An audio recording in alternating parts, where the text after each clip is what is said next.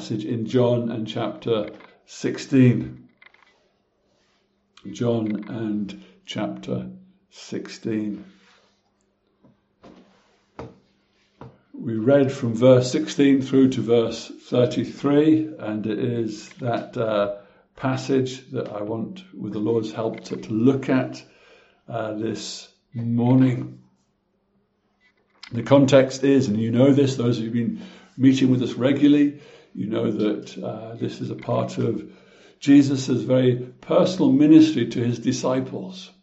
His public ministry, his big miracles had, had, had finished. He'd, he'd gone into Jerusalem and he has this special, close, and intimate time with his disciples. And he is preparing his disciples for what's going to happen next preparing his disciples for his death and resurrection and ascension, and leaving them to go to be with the Father. And so, since Judas left and went out into the darkness after the Last Supper, Jesus opened up his heart and, and shared many deep and important things with the disciples, showing them how they needed to abide in Christ, reminding them of their position with God the Father through Jesus, telling them of the help of the Holy Spirit that would be coming for them. And in many ways, this little section here that we have before us is the conclusion, the wrapping up, as it were, of Jesus' conversation with them. We're going to move into chapter 17, and chapter 17 is a prayer of Jesus, the high priestly prayer, Jesus praying for his disciples, for himself, and for even us in that sense. And that's where we'll be moving on to next. And so this is the conclusion. This is the preacher bringing the sermon to an end. This is the, the, the speaker bringing the discourse to the end. This is Jesus's, as it were, final words to the disciples before he is betrayed, before he is uh, crucified. And from verse 16, that these first four verses, we see a phrase that just keeps on coming up. And it's a phrase that we have as, as a title, a little while.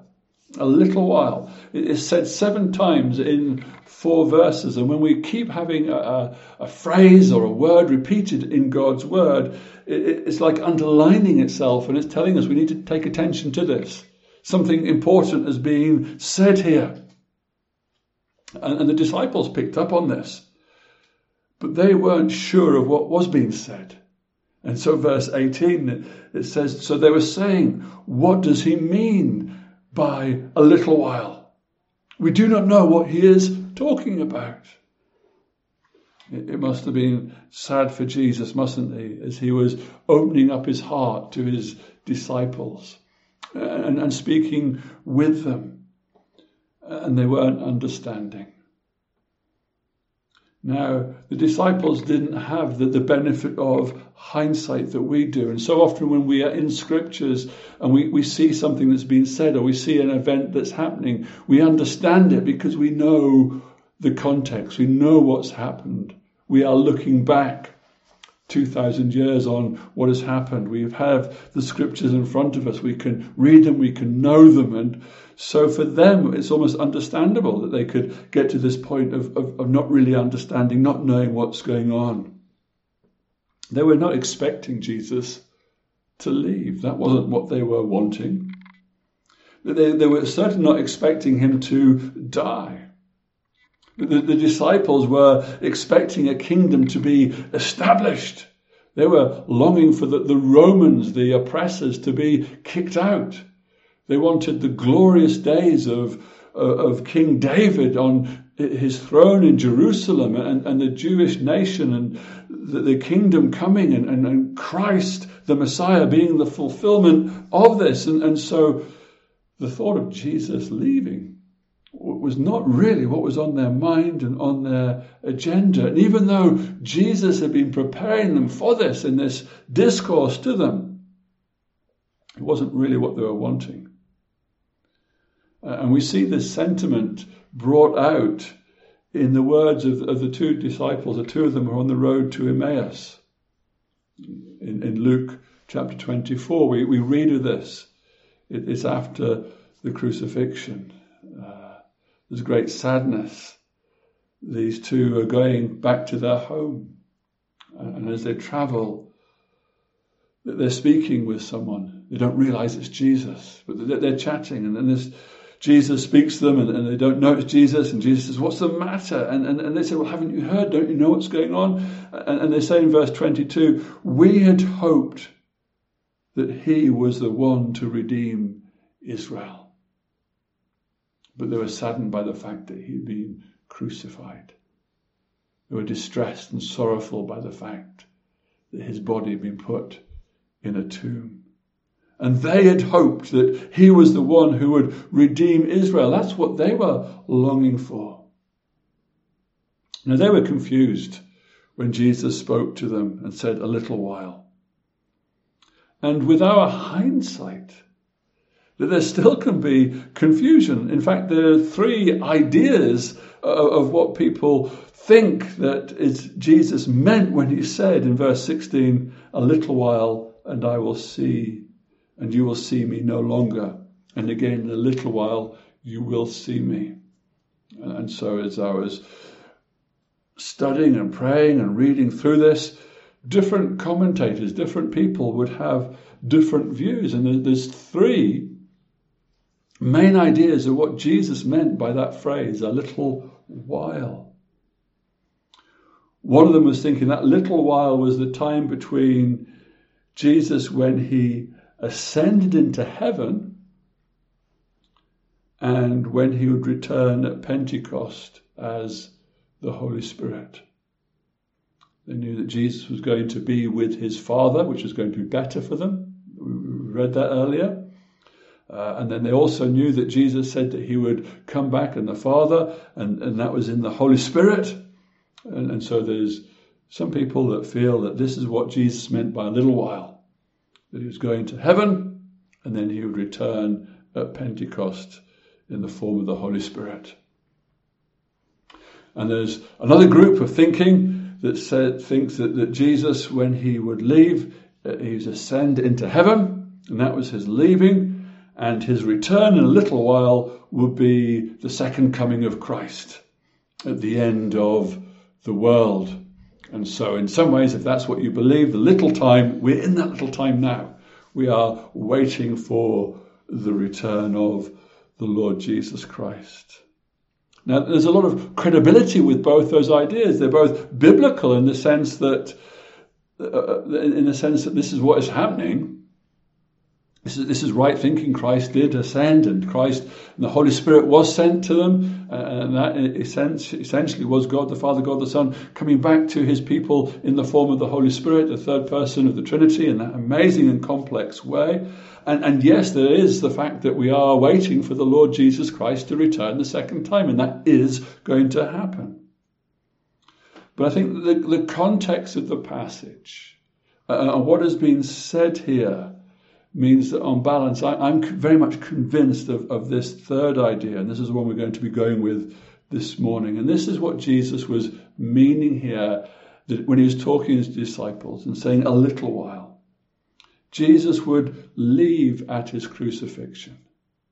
Jesus would leave at his death and then return at his resurrection. And so when Jesus says, a little while you will see me no longer. And again, a little while you will see me. He's talking of the fact that just later that evening, they would betray him, they would run away from him, they would forsake him, and then they wouldn't see him. Some of them, we, we, we know, probably saw him on the cross and was, saw what was going on there, but there was the death, and they wouldn't see him. And they didn't see him for those three days. And then after the resurrection, they did. And, and uh, the, the, reason that I, that I say this is when you go to verse 22 here, Jesus starts with a truly, truly, or a verily, verily, or what we could think of as an underline. Look at this. It's, it's, this, this was their way of, of italicizing something, or their way of underlining something, or their way of putting a highlighter pen. Truly, truly. And so Jesus is saying to his disciples, listen carefully. I say to you, you will weep and lament, but the world will rejoice. You will be sorrowful. You will be sorrowful, but your sorrow will turn into joy. So this is the little while that's been talked about. This is it being filled out. And it's been filled out to have sort of three sections. Disciples weeping and lamenting, the world rejoicing, and then it been turned around that from their sorrow they would come to be rejoicing as the disciples. And so the disciples were weeping and sorrowful at the crucifixion of Christ. Luke chapter 23 and verse 27 tells us that they followed him. This was from, uh, from where he was tried up to the cross. And there was a great multitude of people following. And there were women who were mourning and lamenting for him. There was a sorrow and there was a sadness. We, we know that John, the disciple who Jesus loved, was there at the cross. There may have been others, but we, we realize that there was a great sorrow, a great weeping, a great sadness upon the disciples at the crucifixion of the Lord Jesus Christ. But at the same time, we see a world that was rejoicing and mocking the Jews, as John calls them, the religious leaders and others, they got what they wanted. The crowd that on Palm Sunday were, were shouting, Hosanna, Hosanna, and worshipping were probably the same crowd that were shouting, Crucify him, crucify him. And again, there in, in Luke 23 and verse 26, we have the contrast of those who are, who are uh, crying and, and upset about what's going on.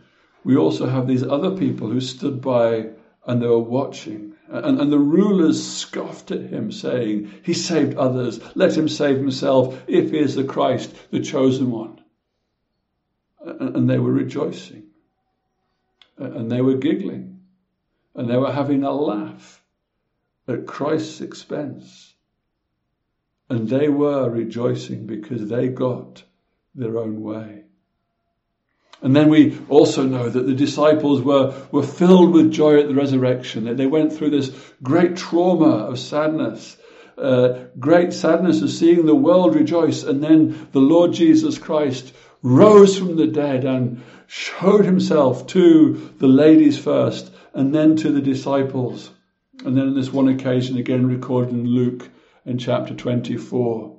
They, they'd seen Jesus. In verse 52, they worshipped him and returned to Jerusalem with great joy. With great joy. And so, from this and this context, we, we see here that this little while that's been talked about is that period Christ's death on the cross, his crucifixion and him being no more, not being seen for a little while. And then a little while later, that they would see him after his resurrection. Uh, and Jesus gives an illustration to, to, to illustrate this point. He, he, he brings it alive to them in verse 21. And he talks about this in, in, picture language. And he talks about a woman is giving birth in verse 21. And when she's giving birth, she has sorrow because her hour has come. And so often Jesus used that expression, his hour had not yet come, throughout the Gospel of John. His hour had not yet come. what was his hour? His hour was the crucifixion, wasn't it? His hour was that great baptism of dying and being risen from the dead. And as verse 21 goes on, it says, But when she had delivered the baby, she no longer remembers the anguish for the joy that a human being has been born into the world. Now, there's nothing particularly pleasant about the actual process of childbirth. It's been given its, own special name. It's been called labour. And that's because it is it is seriously difficult and, hard work. Now, for, for many of you who are gathered around this morning, you don't have any idea of what labour pains are because you've never experienced them, or as a man, you never will actually experience them yourself. Uh, I only know secondhand from, from Rachel what childbirth is like. But just for a very quick moment, I want to give you a, a little idea of, of what's, what, what, what, what's involved here. Uh, and, and so there was some mothers who described what they went through. And, and one lady put it like this She said, My labour pain felt like my hips were being pulled apart. Uh, another lady said uh, she didn't have much pain to start off with, and her waters broke, and it was so painful in the middle of one contraction that she imagined herself walking away from her body and she tried to picture herself in a happy place on a beach. And she said, of course, that didn't work. And her next thought was for an epidural to have pain relief. Another lady put it like this, and she said, Pushing was the worst. I could feel every stretch, pull, tear. The burning was like no other. I remember feeling there's no way I could push the baby out. But once it was all done, I was so happy to hold our precious baby. It was worth it all. Now, now Jesus is, is speaking to his disciples in this picture language. And, and he's saying there's going to be some sorrow that's going to be really intense. There's some sorrow that's going to be really, really painful. But at the end of it, there's going to be great joy, great joy like a child being born into the world. Now, what I find particularly amazing at this stage is Jesus is not actually talking about himself here. He's not talking about his own pain and his own suffering and the joy that he will receive. Jesus here is going to go through this. Jesus knows what he's going to go through, but Jesus is concerned for his disciples and he's explained to his disciples what they're going to feel and what they're going to be going through and how things are going to be there. And doesn't this underline the heart of our Saviour the Lord Jesus Christ. Doesn't this, again, in, in a wonderful way, show us that Christ is thinking of others before himself? His suffering, his rejection, his pain, his anguish is secondary at this moment in time to his disciples. He wants to prepare them. He wants to help them. He wants to be with them and, and looking after them and caring for them. And so he's not using this illustration to, to, to explain to them the great thing that he is going to do, but he's preparing them for what they are going to go through. And so I want us now to, to take some time to think about the sorrow that the cross brings and to think about the joy that the cross brings. And, and so I've got two main headings, uh, and, and the first main heading that I'd like to bring to you this morning is the sorrow that the cross brings to the disciples. And, and, and, under this heading, the sorrow the cross the cross brings to the disciples, I've got five subheadings. And then the second point will also have five subheadings too. So the sorrow the cross brings to disciples. The first one that I want to bring to your attention is this, and that is the horrific nature of the cross. The horrific nature of the cross. Now we know that John, the disciple who Jesus loved, was at the cross. We read about that in John chapter 19 and verse 24. We also read in Luke 23, 27, that there was a great multitude that followed. Those that were there would have seen the horrific nature of the cross. We know from Scripture that Christ's body would, was hardly recognizable as Christ. For three years, three and a half years, the disciples had spent so much time with Jesus that they were so familiar with what he looked like. He was no stranger to him, but the, the beating, the flogging, the pain and the discomfort had so marred his face that he was hardly recognizable to them. Not only would they have seen this body that had been ripped and scourged and abused, they would have heard the hammer hitting the nails.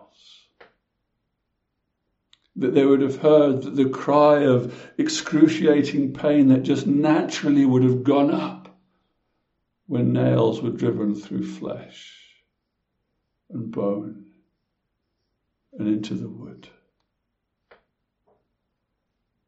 They would have seen and heard the, the anguish of the cross being raised into its position. And the body of Christ being jolted and abused, and all those wounds that were oozing the blood and the fluids were again being embraced against the cross and opened afresh and bleeding anew. There was an horrific spectacle of the cross. They would have seen that each breath taken by Christ was difficult, laboured, and giving excruciating pain. Just this last week, I've been on the phone to Birol a few times, and he's suffering from COVID, and that's affected his breathing, and it's been difficult for him to speak at times. But that's nothing like what it is to be crucified. Every breath had to be fought for. Every breath meant that the body needed to be moved, and every movement was pain on the wrists where the nails were, pain on the feet where the nails were, pain on the back where the scourging had been.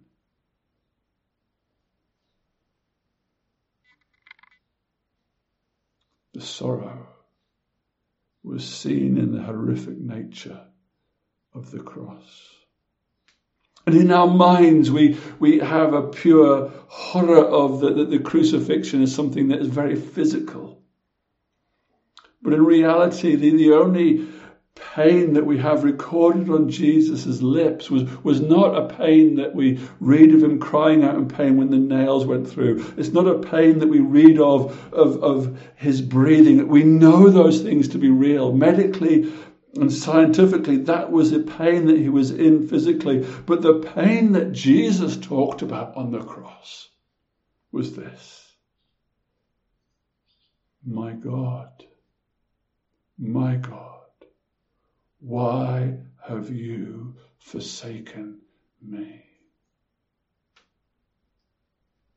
The mental and the psychological and the deeper spiritual trauma of the cross were far greater than the physical. Uh, as human beings, we can understand something of the physical. We can almost get our minds around that in some way. And it's horrific. But just the mental. And then deeper still, the spiritual. Christ, who knew no sin, at that moment on the cross became sin. He became and took on board the sins of his people. and by taking on board the sins of his people, Jesus the man was forsaken by God.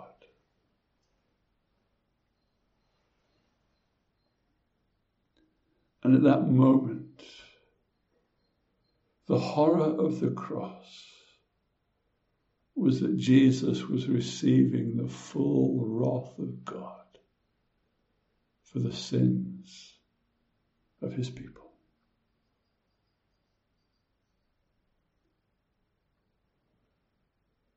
The sorrow of the cross is seen in the horrific nature of the cross. But linked very closely to that is seen in the horrific nature of sin. The, the nails didn't keep Jesus on the cross. We sometimes sing that his love kept him on his on the cross, and there is a great sense and a truth in that. But also, we could say that the sins of his people kept him on the cross. If there was no sin to atone for, there would be no need of Christ to be on the cross. But this awful suffering that Christ was going through, the horror that we've just tried to consider in that first subpoint, gives us a glimpse of what God thinks of sin. And part of the suffering of the cross is this, is this nature of sin. Sin that separates man from God, sin that separated Jesus, the man, from God. And it wasn't his own sin, it was the sins of his people.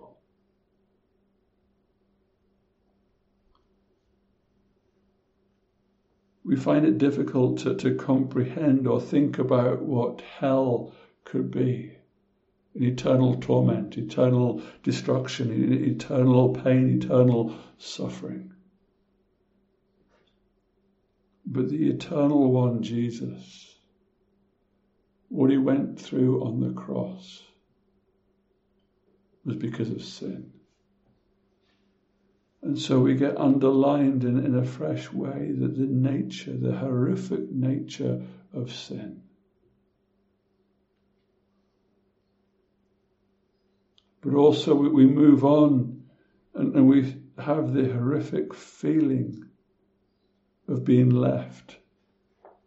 These disciples, as they were gathered around the cross, those that were there, or when they met up later afterwards, their hopes, their dreams, the last three and a half years of their life had come shattering in around on them as the body of Jesus was laid in the tomb.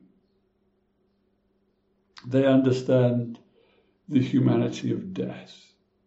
They understood the finality of it. Yes, they had rejoiced to see Lazarus raised from the dead and, brought back, but there was no one to raise Christ from the dead. Their Messiah, their chosen one, their King, the Lord who they shouted Hosanna to, now was dead. He'd left them.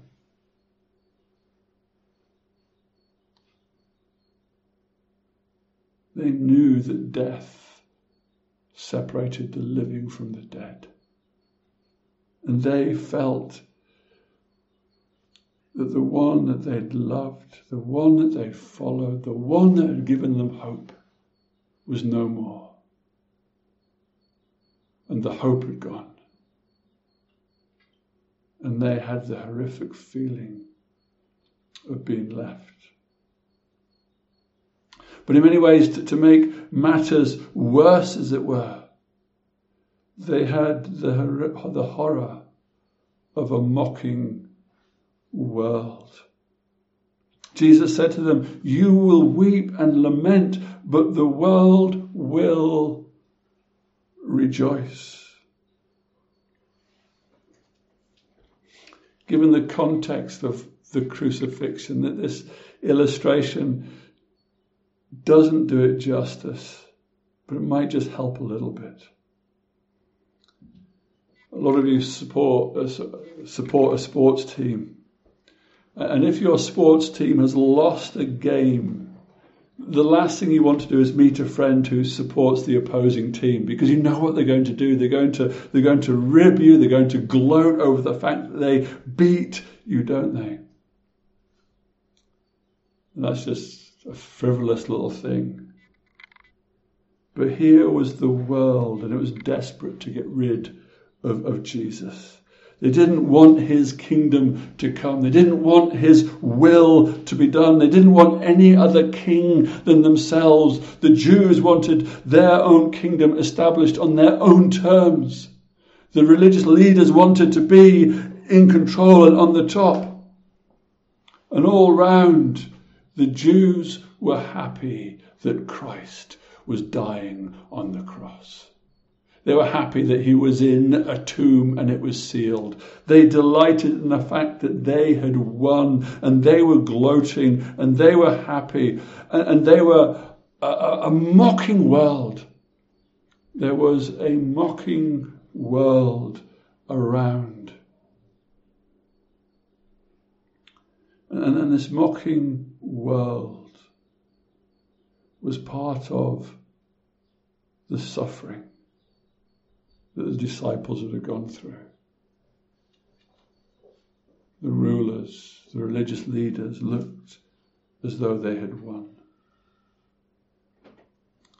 And then, fifthly, under this heading of, of, the, of the sorrow of the cross for the disciples, is this it was the, the horror of knowing they forsook him. In verse 32, it says, Behold, the hour is come. Indeed, it has come when you will be scattered, each one to his own home, and will leave me alone. I can imagine those disciples back then suffering, if only. If only I had not run away. If only I had been brave. If only I had not betrayed. If only I had shown him more love when he was around. If only I'd had a pot of ointment to pour over him like that lady did. If only, if only.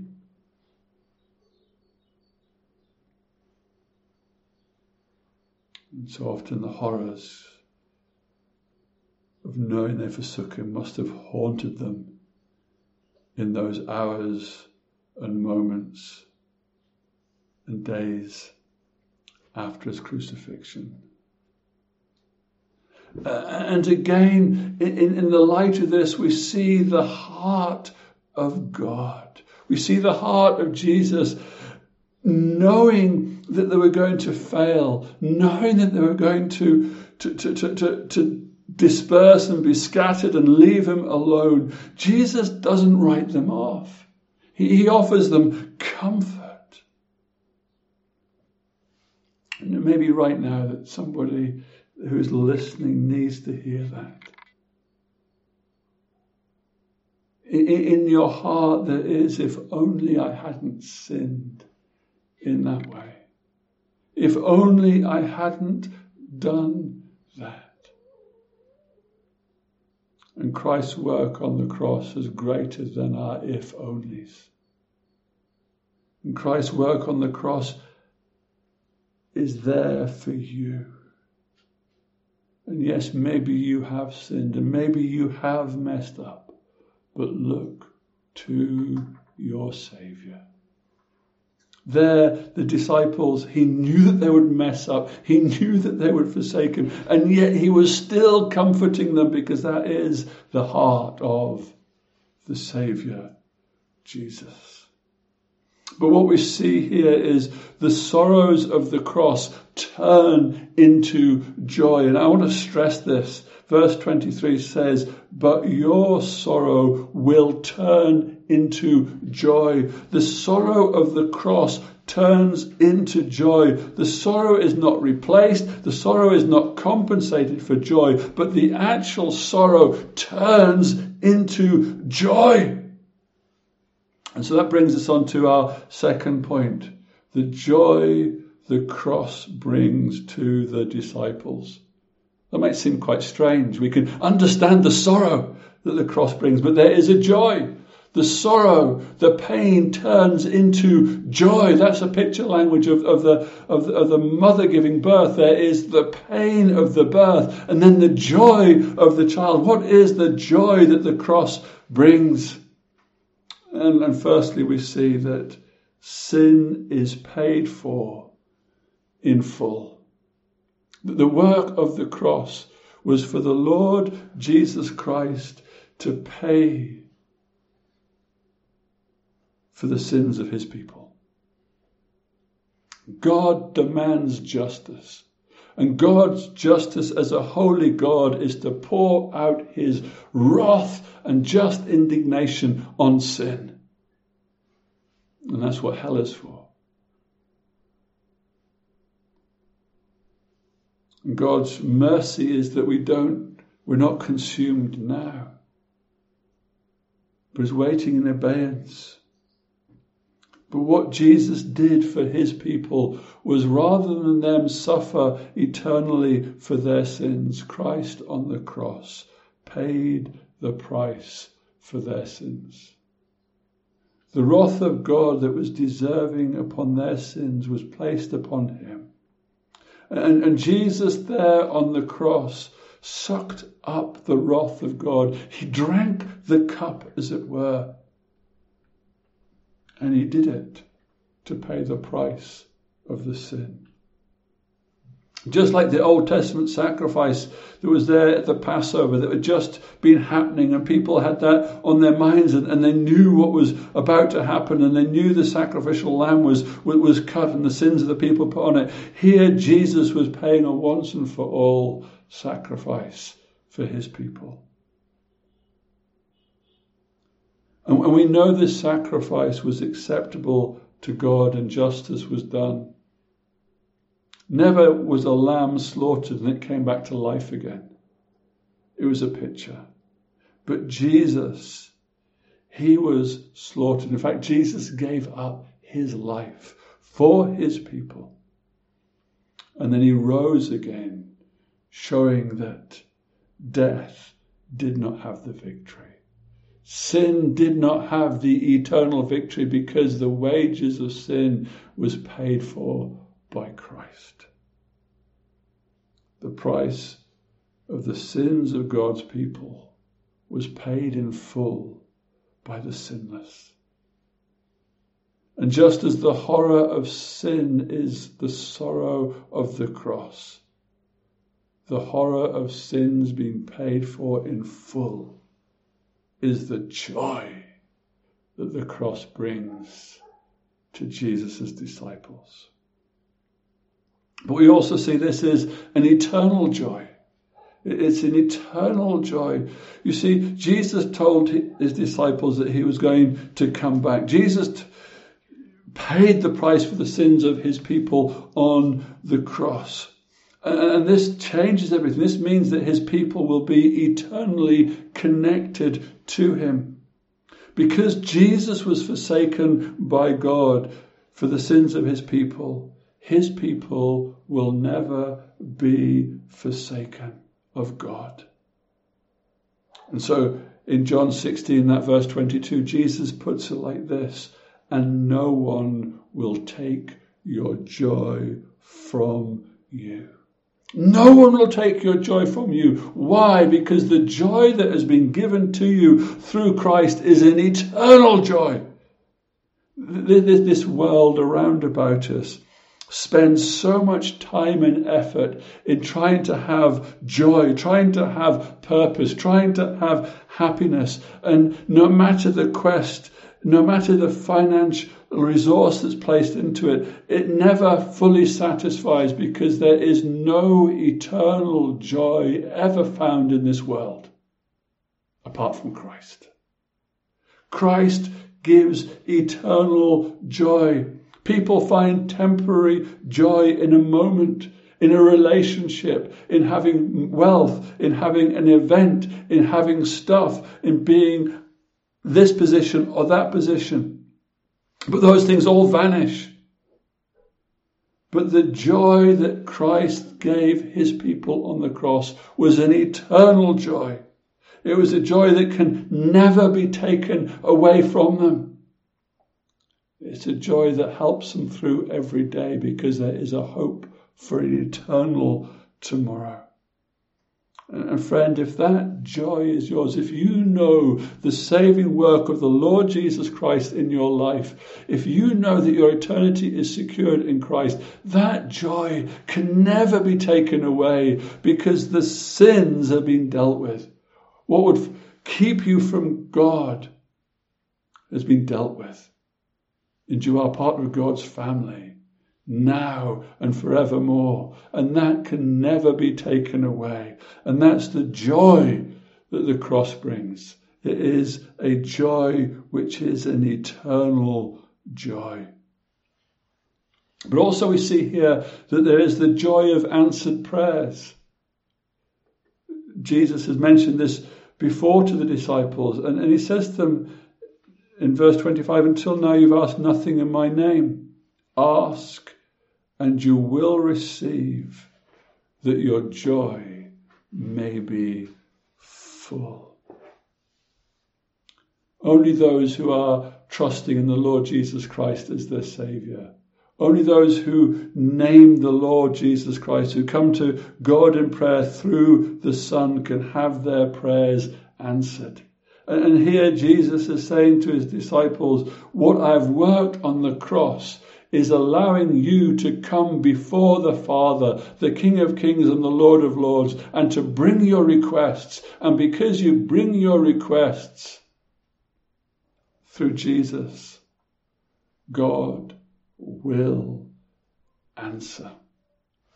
Now, we've seen in the past there's a whole lot of caveats with that in the sense that we are only going to ask according to God's will and we're going to ask uh, in His name, and so it has to be the things that He is going, going to give to us. This is not to, to uh, just fulfill our own desires and the lusts of our flesh. But this here is underlining that on the cross, our right our privilege to be able to come in the presence of God in prayer is given to us through Jesus. And this is so that our joy may be full. For some people, that they would think that their joy would be full if they had a bank account that never emptied. And their thought would be this would be where real joy is if I could go to this endless supply of wealth and get what I wanted all the time. And we know from the, the mega wealthy that that isn't where real joy and happiness is found. But here, what we have is access to the owner of the world. Not just the world, the universe, everything. And we can come before the presence of God because of what Jesus has done. And that gives us joy. The emptiness, the shallowness, the, the, the, the, fertility of life is a life without God. And people who are godless are never, ever, ever happy and never, ever have true joy, lasting joy, eternal joy. But Christ on the cross brought his people in eternal relationship with God. And that relationship is seen in prayer. And we can come in prayer asking in Jesus' name and we will receive. And I think this is particularly speaking to asking for the Holy Spirit. And we know that if we ask for the Holy Spirit, He will be given to us. But there's far many other things that we can ask for in Jesus' name, isn't there? Our provision, our being cared for, our need of wisdom. And God will answer according to his will and to the honor and the glory of his name. And so, one of the joys of the cross's disciples is answered prayers. But there's more. And, there's this astounding one that we have here coming up, and that is the joy of the cross brings to the disciples is being loved by God. Be being loved by God. Verse 27 The Father loves you because you have loved me and believe that I came from you. This gives us clarity to John 3:16 for God to love the world that he sent his only begotten son that whoever should believe in him should not perish but have everlasting life. And here in this passage we we hear the joy of knowing that we're being loved by the Father. And how does the Father show his ultimate love to us? By sending his Son. And not just sending his Son to the world, but sending his Son to the world to perish on our behalf. Sending his Son to this world to suffer the agonies of the cross.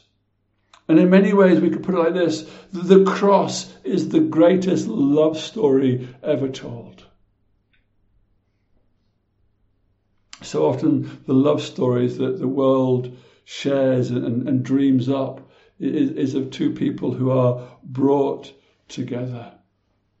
And what we have here is we have an almighty God and wretched sinners who are enemies, who do not want to know him, who do not like him, who are at enmity with him, who filled their lives with everything that he hates.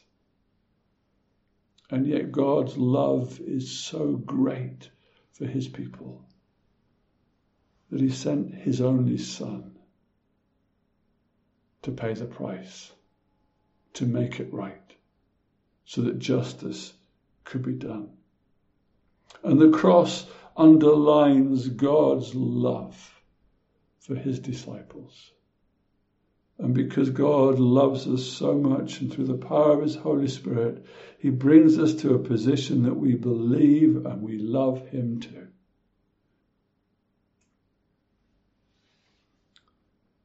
And then we also see here that the other joy that the cross brings is real peace. Real peace. Jesus has already told his disciples that there will be persecution. He's already told them that there will be tribulation, that it's painful. But the reality of this, this tribulation, the reality of this pain, doesn't have to rob us of our joy. Our joy is not in the moment. Our joy is in the peace that we have with God. And Jesus purchased that peace for us on the cross. Verse 33 that in me you may have peace. In the world you will have tribulation. Jesus has reminded his disciples again, very open with them, not hidden in the small print. You will have tribulation. But the big thing is, you have peace in me. How do you have peace in me? Take heart.